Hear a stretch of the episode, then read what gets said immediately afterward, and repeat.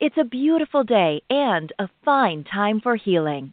Podcast host Randi Fine, a narcissistic abuse expert and the author of the groundbreaking book Close Encounters of the Worst Kind and the captivating memoir Cliff Edge Road, invites you into her sanctuary, a place where your physical, emotional, and spiritual well being are all that matter. So put your feet up, relax, and enjoy today's show. And now, here's Randi. Good morning. Thank you for tuning in to listen to A Fine Time for Healing. I am your show host, Randi Fine. And uh, before I get started, I want to remind all of you if you have not already gone to my mobile app called Narcissistic Abuse Awareness, I encourage you to do that. Um, it is it will connect you with everything I do the moment I do it. So it's really, really great. Um, just look that up on your um, Google Play Store or your um, iTunes Store or whatever, and you'll be able to find that. It'll come up, um, upload it, and check it out, and leave me a review. Hopefully, it's a good one. Um, have you ever tried to just snap out of it, but you can't seem to? But are you ready to move past traumas? I know that you are. Today's special guest, Dr. Stephanie Mines, author of We Are All in Shock, redefines psychological trauma and revolutionizes the concept of self care by identifying the true cause of anxiety, explaining why it is so prevalent in society today, and how by recognizing its effect, we can find new stability and healing. We Are All in Shock provides the tools for reclaiming complete well being after overwhelming experiences of shock, whether caused by the massive sweep of current events, such as the COVID 19 pandemic, or a personal catastrophe. We Are All in Shock demystifies energy medicine by presenting accessible tools to help diminish and eliminate the nervous system's habitual responses to overwhelming traumas. Dr. Mines' work combines skills from Japanese energy healing arts related to acupressure on the energy meridians of the body with the most contemporary scientific interpretation of how the brain works to offer a clear understanding of neurological behavior recognize bewitched or possessed objects and remove their effects. Dr. Stephanie Mines is a neuropsychologist whose unique understanding comes from her academic research as well as her extensive work in the field. She has investigated trauma as a survivor, as a professional, a healthcare provider, and a trainer of staffs of institutions and agencies. She has developed the TARA capital T A R A approach for the resolution of shock and trauma, which is taught internationally and is a clinically tested comprehensive treatment design. Let's welcome her to the show today. Good morning, Stephanie. Welcome. Good morning, Randi. Would you prefer I call you Stephanie or Dr. Mines? Which is Oh, Stephanie, definitely. Yeah. Okay. Stephanie. Okay. All right. So when I saw the title of your book, We Are All in Shock, I thought to myself, what could that possibly mean? But as I began to explore it, I, under, I became to understand that um, it is something that we often call trauma, but it's actually shock. So I wanted to start with telling us the difference between what shock is and what trauma is. Thank you, Randi. And I'm so glad we're starting here because this question comes up frequently. And the difference between trauma and shock is really a difference of magnitude, but that magnitude is coupled with a difference in frequency. So, repeated trauma, particularly when it starts very early in life, mounts and cum- it becomes cumulative and forms a shock response in terms of its impact on the nervous system specifically. So I am actually speaking physiologically here in making the differentiation between shock and trauma. So a simple way to look at that difference is to look at the word resource. So a resource is what we turn to when we are overwhelmed. If those resources are exhausted or become unavailable, either because we can't access them or because we can't remember them, because of the magnitude of overwhelm we're in, then the situation from a physiological perspective enters a different order of magnitude, which is shock. Okay. Does that make wow. sense, Randi? Yes, um, but I, I do want to know more. Um, so, if we, you know, you say that this can begin in utero. As a matter of fact, it can be it can begin very very early. So how would how would we experience shock in utero or as a newborn? Well, shock at very early uh, cycles of life is experienced subcortically or below the level of cognition. So it doesn't translate into language, it translates into sensation. So it translates into behavior. Uh, so, for instance, uh, someone who, by dint of circumstances, uh, such as, let's say, being conceived uh, during wartime, when the environment is overwhelming consistently and one's parents are under extraordinary duress, that person, for instance, could be experiencing shock because resources that would avert one or two of those instances in utero that could be calmed, let's say, by a resourced mother, that mother might not have access to that state of feeling resourced due to the extremity of the environment. That could be a condition of shock. And actually, there are studies that demonstrate that. Now, when you say resources, are you referring to coping mechanisms? Um, are they is that one and the same? They can be, but resource is actually much deeper than a coping mechanism, though they, they can be interchangeable at times. A resource, the depth of a resource, is that it actually mirrors you back to yourself. In other words, in that experience of that particular, let's say, coping mechanism, you actually have a full sense of who you truly are.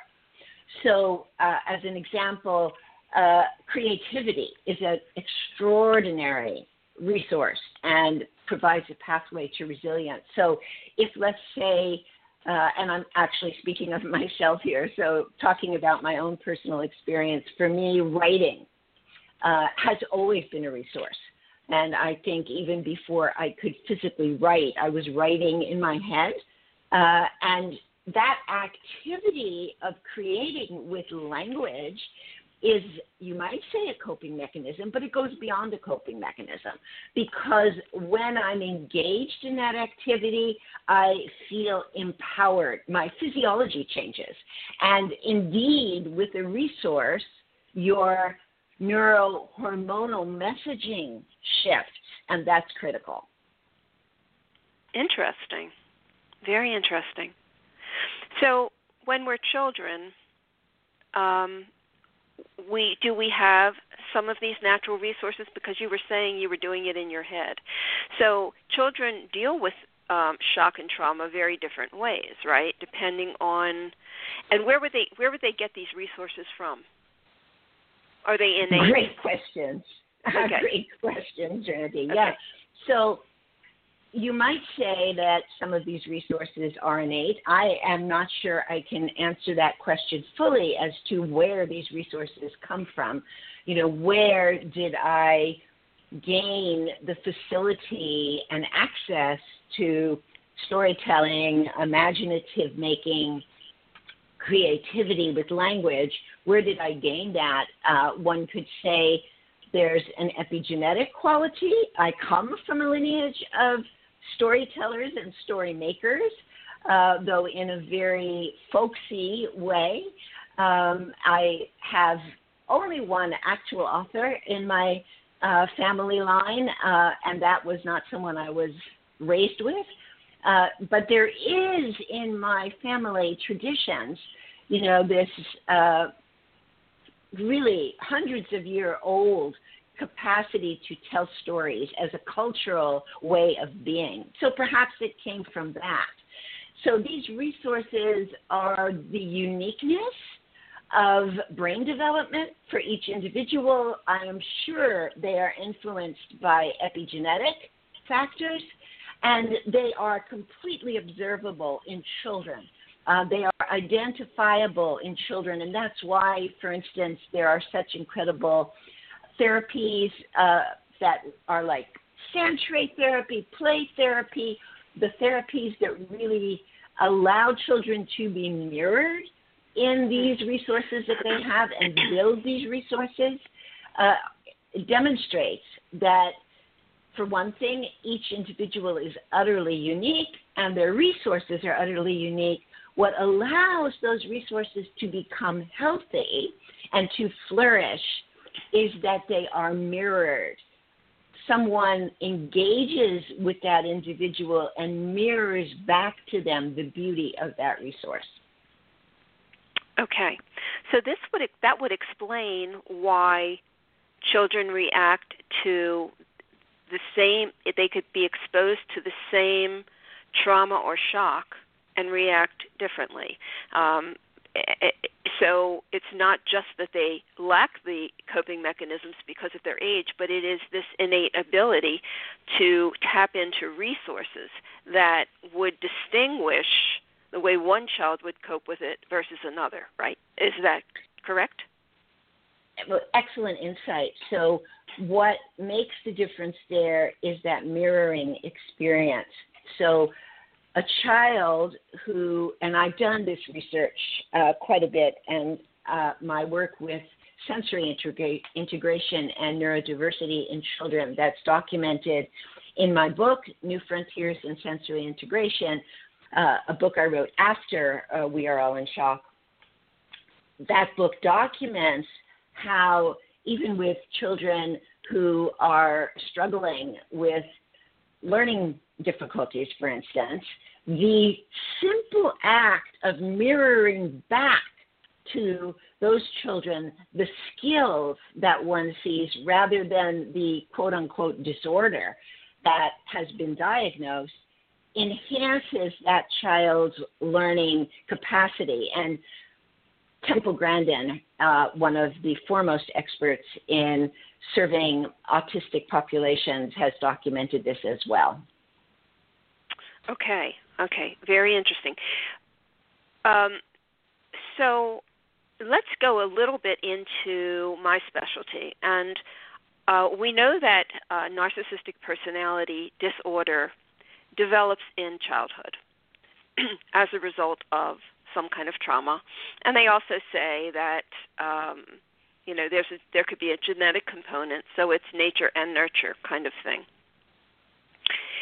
Why so so why would one child in a family develop NPD and the other children become codependent or um, you know rebellious or uh, or they um, dissociate. Why would that happen?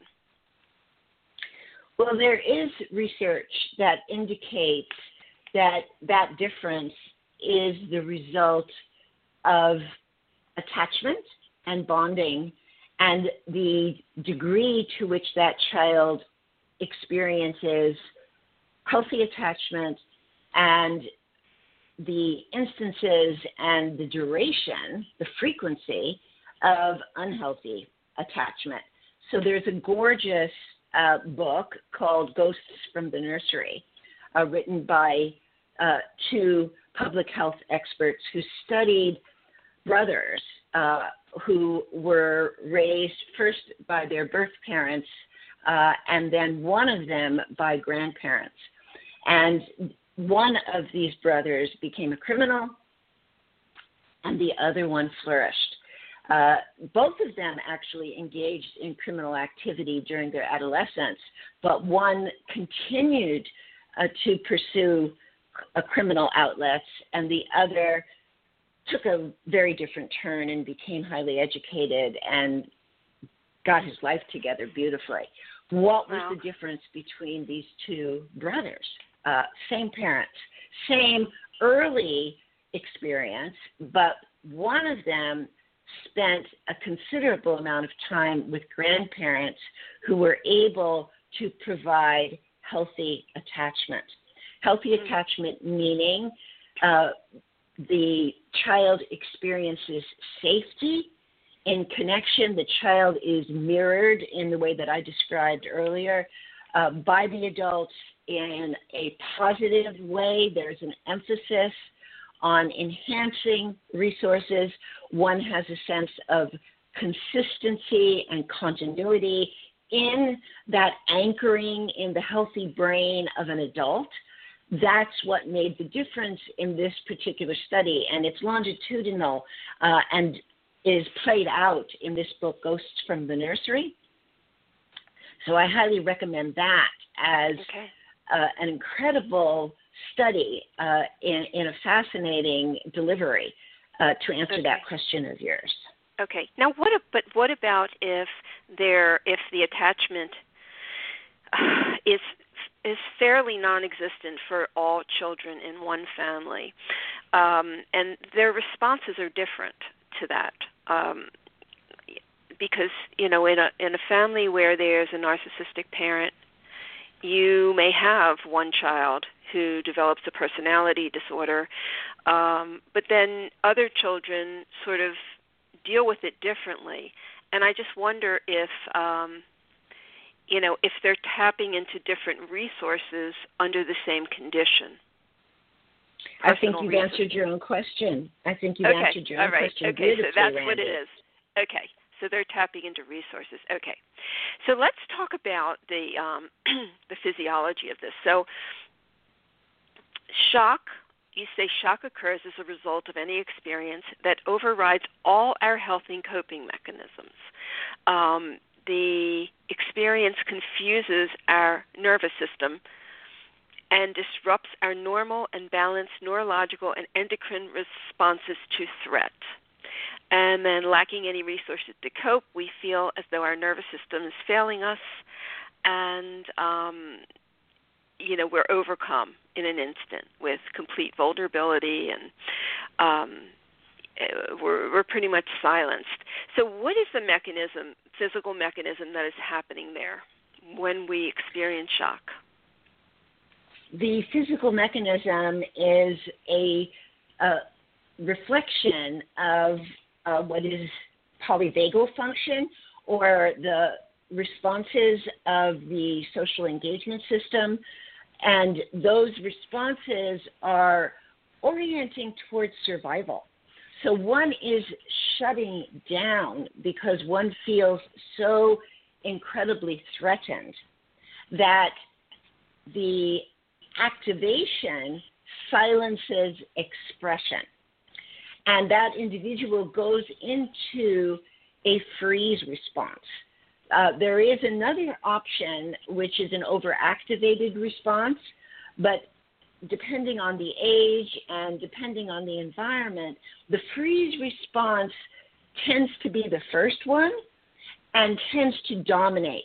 So the physiology of that is an oversecretion of cortisol to drown out adrenaline.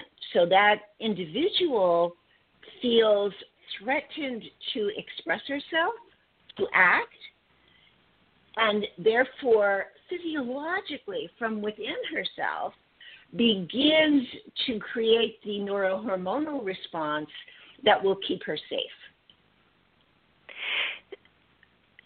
Um, survivors of, let's just say, narcissistic abuse, but it could really be any abuse or any uh, any shock, I guess, that um, experience triggers later on and will freeze as a result of it. Is the same mechanism at work? Yes, and what you're describing here is really uh, physiological also. It's the result of how the memory structures of the human body store information.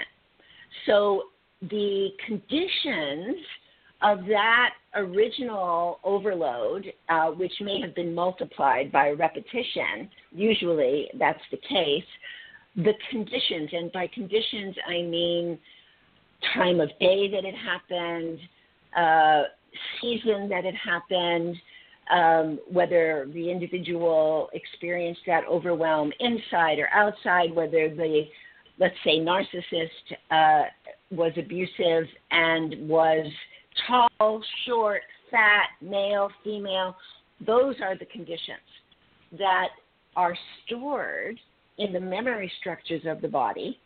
Uh, and there are several, uh, but the primary one being the amygdala, which is a small structure in the limbic brain. The amygdala's method of organizing those details is conditionally, not chronologically or logically in any way.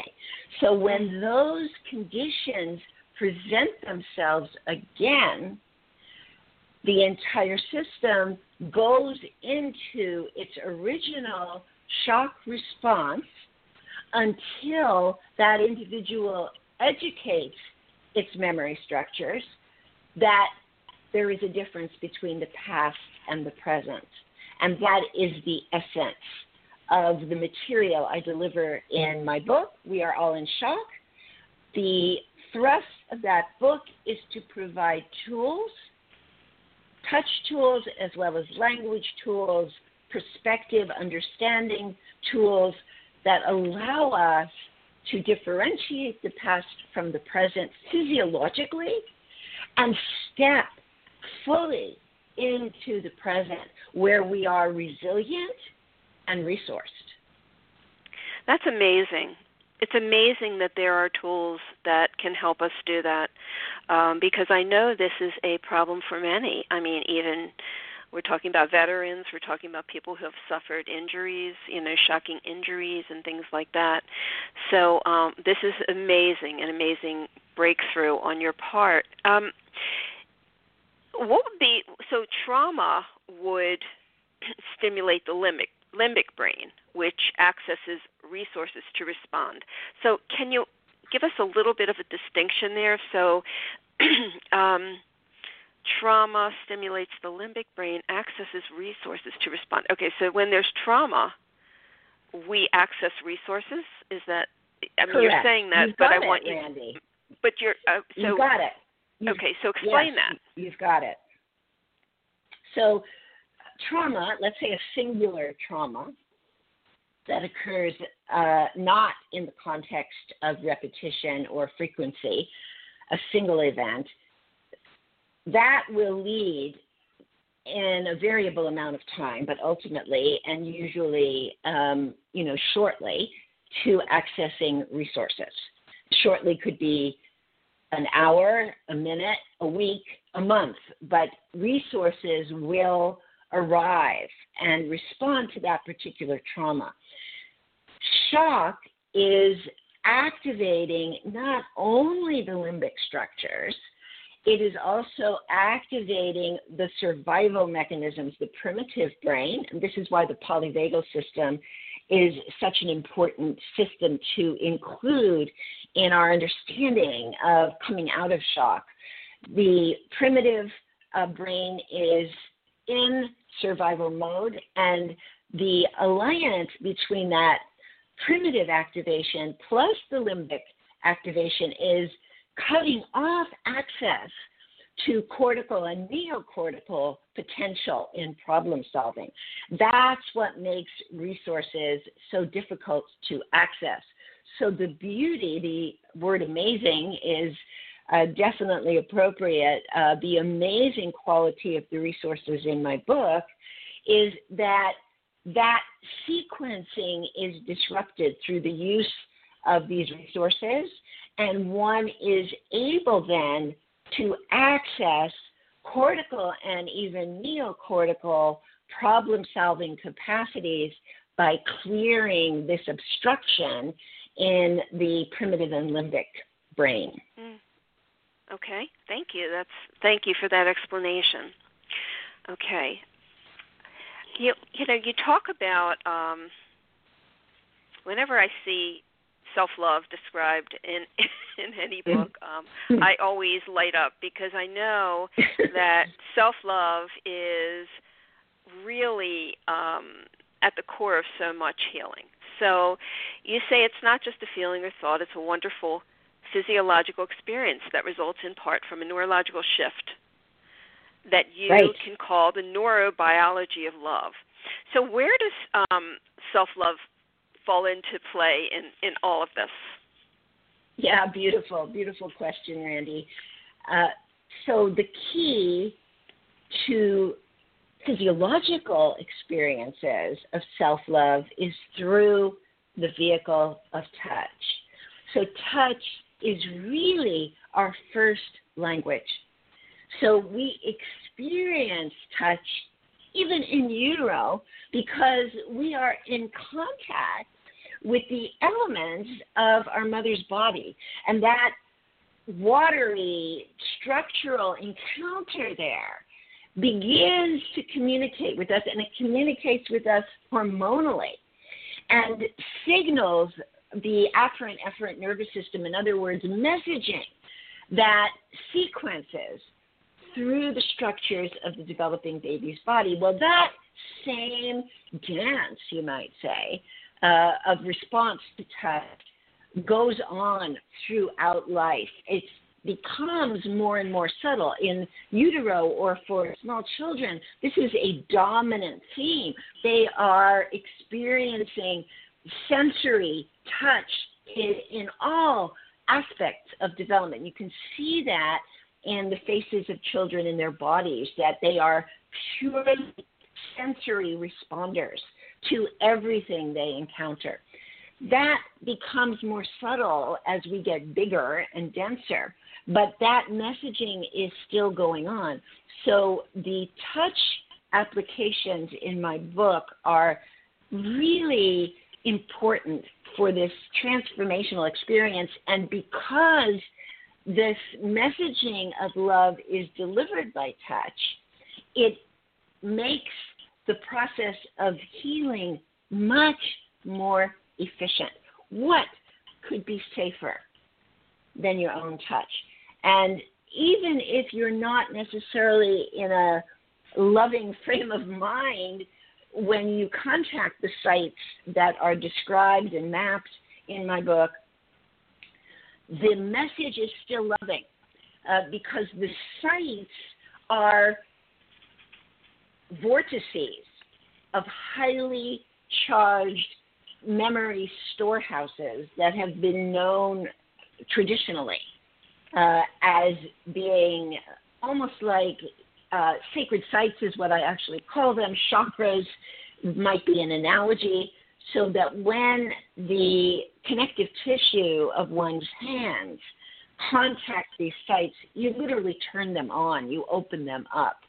And they then deliver through uh, bioelectricity the loving message that is inherent. Here, the word inherent is completely appropriate that loving message, which is inherent in our connective tissue, is conducted then through the spinal column into the primitive brain, and the experience is one of relief, of safety, and that we have uh, in my research tracked consistently, and the results are really uh, phenomenal.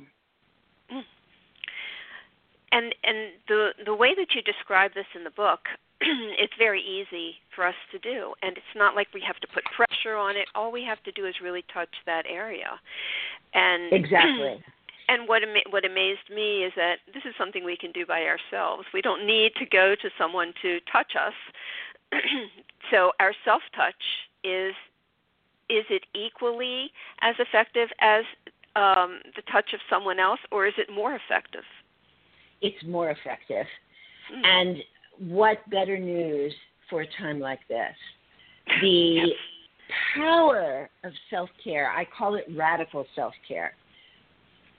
This is radical self care because the loving touch on these particular sites that you deliver for yourself, particularly when you're consistent with this touch experience, revolutionizes your nervous system. It not only restores equanimity, it actually evolves your resilience.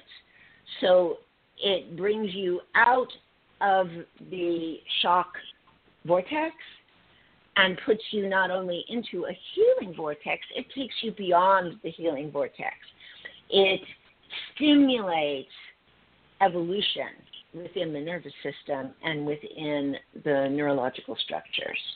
And that capacity for resilience is always there at any age, at any time, under any conditions. Hmm. Just, just amazing. And you used the word amazing before, but it is amazing. So this is um, you have integrated um, your uh, knowledge as a um, neuropsychologist with an ancient or not ancient but a asian i should say eastern method called um, jinshin jayatsu um, well that was the master Jin Shin Jyutsu and um, he was the one that discovered this map in the body right the master of Jin Shin was a man named Jiro Murai, and I tell his story in the book. He taught my teacher, who I personally and directly studied with for a long time, well over 20 years. Uh, and she is no longer in the body, uh, but Jiro transmitted this art, which is ancient, uh, but it had gone out of recognition. It was not known and still is not very well known. Uh, and originated probably uh, in a place that has now become Japan, but at a time when, you know, that site was really much more culturally diverse. Uh, so it's an ancient system, and while the delivery of it was in Japan. My teacher, Mary Iino Burmeister, she married an American uh, and became Mary Iino Burmeister. Mary was very clear that this system is beyond any particular location or culture. It belongs to humanity. Uh, and so Jiro Murai uh, trained my teacher. She then married Mr. Burmeister and came to America where I met her. And I was and am every day incredibly blessed to have received those teachings directly from her and to have been able to evolve those teachings uh, with her blessings uh, in my studies with uh, neuroscience and the research that I did originally with traumatic brain injury, uh, working with veterans who you mentioned earlier, survivors of war trauma uh, and their families is very close to my heart. And I have also written a book about that called They Were Families How War Comes Home.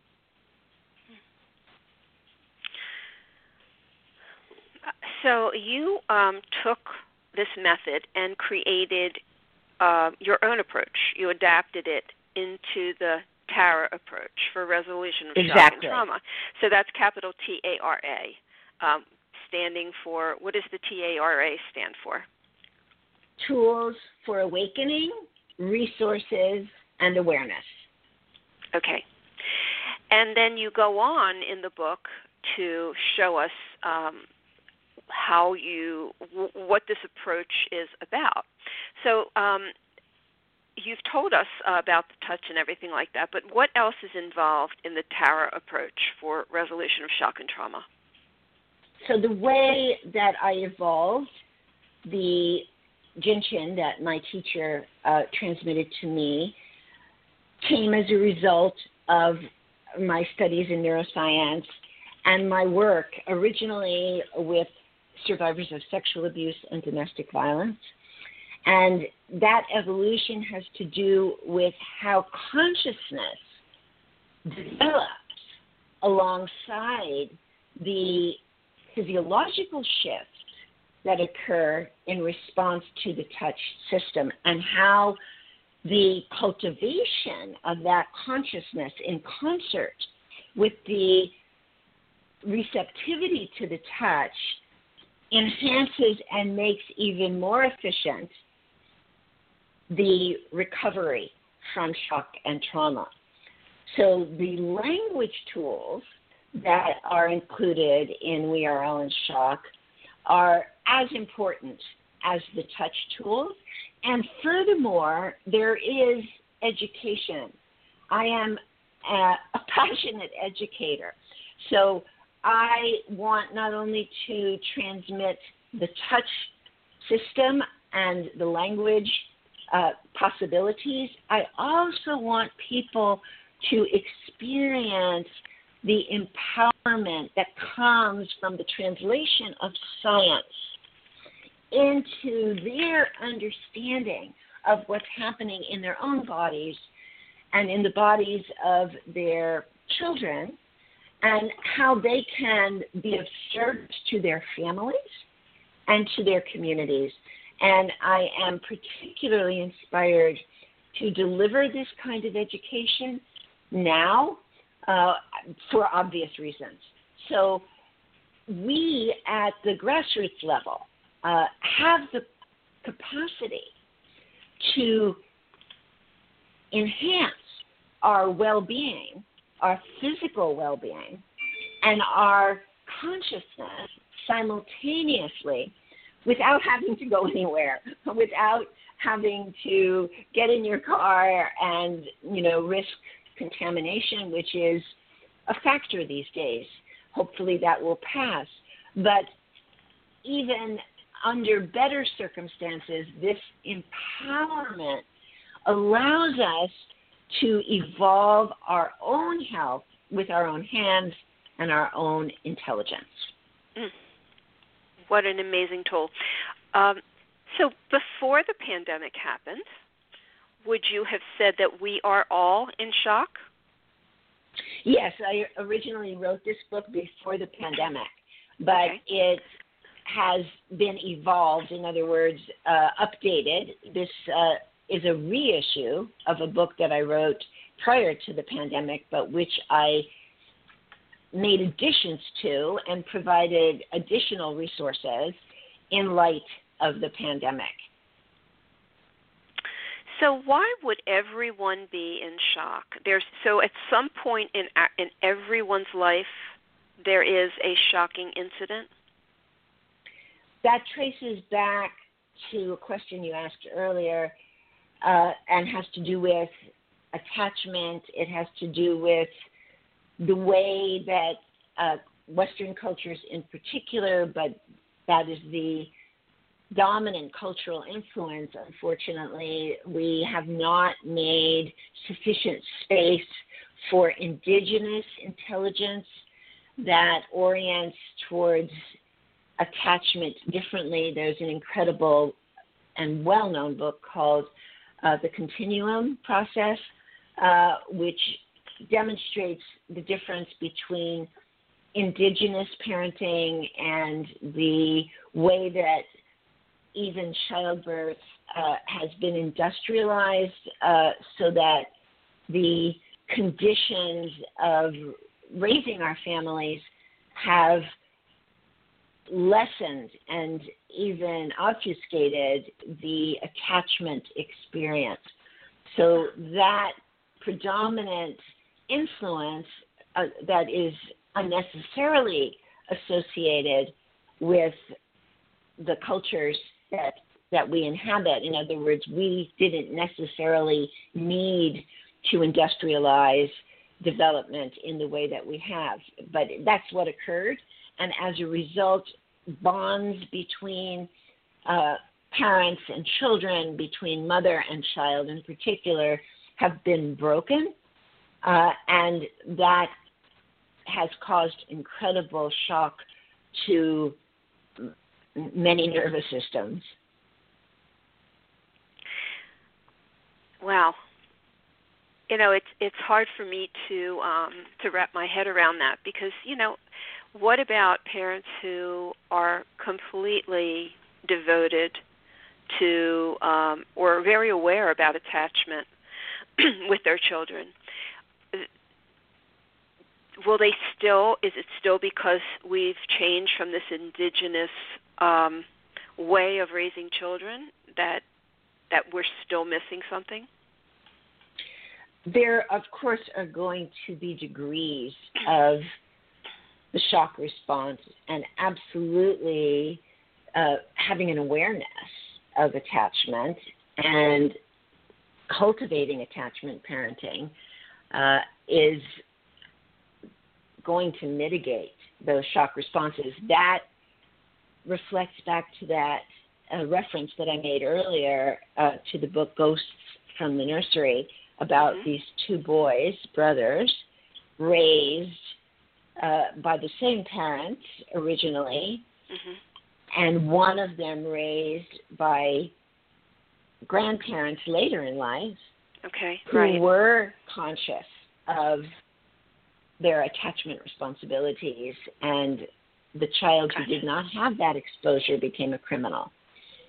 The gotcha. one who did have that exposure was able to reclaim his birthright of a good life. Yeah. There's wow. another study, a beautiful and well known study. I call these studies beautiful. They're they're studying tragedy. Uh, what's beautiful about them to me as a scientist is how much service is provided by the studies, but what they're studying is is so difficult. And this is the Prague unwantedness study, which is a longitudinal study also that follows children who were conceived during wartime. And these children were all born in the same hospital in Prague. And half of the children were unwanted. Uh, and that's known because the right. mothers requested abortion and were denied abortion. Uh, and continued to feel that they did not really want to have these children. And the other half uh, in the study were wanted by their parents. Abortion was never requested. The children, and, and this study is available to anyone uh, to read. It's classic. The children who were unwanted, uh, uh, they just consistently struggled enormously in life. They they struggled with learning. They studied struggled with relationships. They struggled with career. Um, and it, the contrast is quite dramatic, actually, between the unwanted children and those who are wanted. So this demonstrates in quantitative measures uh, the impact of attachment, even beginning in utero. Okay. So and the, and attachment can mm-hmm. be broken too. Even if you start with attachment, something, you know, things can happen. I guess you could lose a parent, or a parent could leave you, or things like that, and that could be um, you could develop attachment later on. Uh, um, issues with attachment later on, right? Yes, of course that's possible, but the tendency is that healthy early attachment within the period that's called the primal period uh, is long lasting uh, and memorable and okay. sustaining. Okay. So there's Let's, of course the possibility of difficulty, but that early attachment will resonate. Okay. All right. Well, that's good to know. Let's talk yeah. about this. This yeah. Let's talk about this energy healing. So, when we're um, when we're touching um, we you talk about um, noticing pulse, pulsation, rhythm in our hands, um, how it changes, and what is the effect of that on these touch points? The effect of our. What is it? Okay. Mhm. Yeah. Yeah. What, so what's occurring? Go ahead. Go ahead. no, that I just I just wasn't sure I made it clear, but go ahead. Yeah. What's happening in the contact between your fingertips and these sites, so connective tissue meeting connective tissue, is a recalibration of bioelectricity. So, bioelectricity is what uh, is conducted throughout the human structure, and that's what's measured in x rays, in CAT scans, in fMRIs. Those are all measuring bioelectricity. Uh, and, uh, and this is indigenous wisdom also that this conducting of bioelectricity can be recalibrated by touch. So this that's why this is such a simple system and so teachable. And I want everyone listening to know that it is available to you. And I uh, refer you to my website, uh, tara-approach.org, where you will see upcoming programs that make this touch system and all the other aspects I've been describing available to you. These are open to anyone, and there are some introductory programs available. Just by placing your hands on these sites, um, the fingertips, and there's some detail involved here. There is some training, of course, but this is for everyone. It is meant to be for everyone, and that does not lessen its profundity.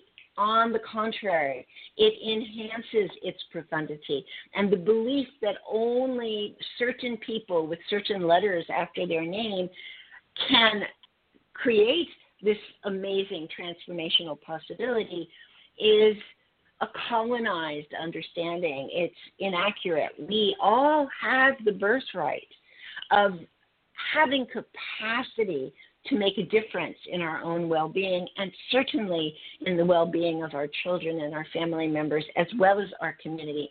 In fact, uh, the comments of one of my favorite uh, researchers, Margaret Mead, is that civilization is identified by our compassionate capacity and willingness to reach out to one another through healing. She identified the presence of a healed femur bone as the sign of civilization advancing because in order for that femur bone to have healed, there had to have been some intervention by someone who helped that person with that injury. Otherwise, that femur bone would not have healed and that person would have been left to die. That's the difference between civilized and uncivilized is our capacity at the grassroots level to reach out to one another. And that's my particular uh, direction and interest uh, is in that kind of training. And, and it's because of the effectiveness of this outreach at the grassroots level available to everyone that I have been asked to be a member of the Planetary Health Lab of the University of Edinburgh. So the global health response must include these kinds of interventions at the grassroots level if we are to meet the health consequences of climate change. so interesting. I love the work that you do. I, I just find this fascinating. you, I think it's it's so deep and oh my gosh, I love it. Uh, um, so that you let me just clear make make um, make sure I heard you right. So on your website, you offer instruction. so, in other words, because as we go through this book, you're showing us all the points and you know what they do. Um, but I kept thinking to myself, it would be so much easier to watch instruction. Um, and so, is that what you're um, providing on your website? My website does um, give you access to that opportunity. And of course, I'm doing all my programs now online. And Okay. there is demonstration. I am uh, also developing, uh, and some are now available, videos uh, that will provide that demonstration. Uh, but my courses absolutely give you that opportunity, yes. Okay, awesome. And um, what is your website? uh, www.tara, T-A-R-A, hyphen, approach, dot org. Perfect. Perfect. Okay. Uh, can we go through one, maybe maybe one, uh, kind of guide us through one thing for uh, a real basic thing that we should all know, basic touch we should all know? What a great idea. Of course, Okay. I would love Okay. to do that. Okay. Um, so I'm going to ask you, uh, and make sure you're in a safe space to do this, listeners. Uh, not driving, but in a place where you can be comfortable and have access to the use of both hands. Uh, and I'm going to invite you to bring your fingertips, and these can be any fingertips. Uh, I, I'm going to suggest, for instance, the fingertips of your middle and index fingers, but you can use any fingertips that are comfortable. And I'm going to invite you to bring those fingertips to the collarbone. And you can easily identify the collarbone, the clavicle, because it has a knobby uh, beginning point close to the midline of your body. So on the right and left side, there is that knobby beginning to the clavicle. Bring those fingertips right under that knob. So in the connective tissue that rests directly under that knob. And I'm going to invite you to just hold gently. There's really no pressure needed. So your fingertips are literally resting in that site. And I'm going to ask you to close your eyes and allow your breath to deepen and make space to just be present to what is occurring throughout your body and particularly the messaging coming into your fingertips. So let's be silent for three breaths.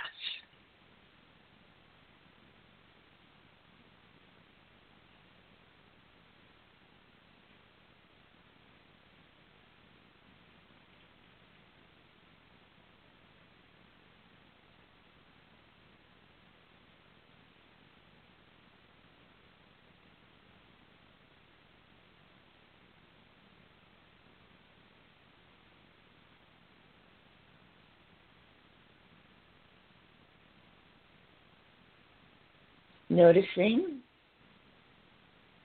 staying present to your experience, your sensation,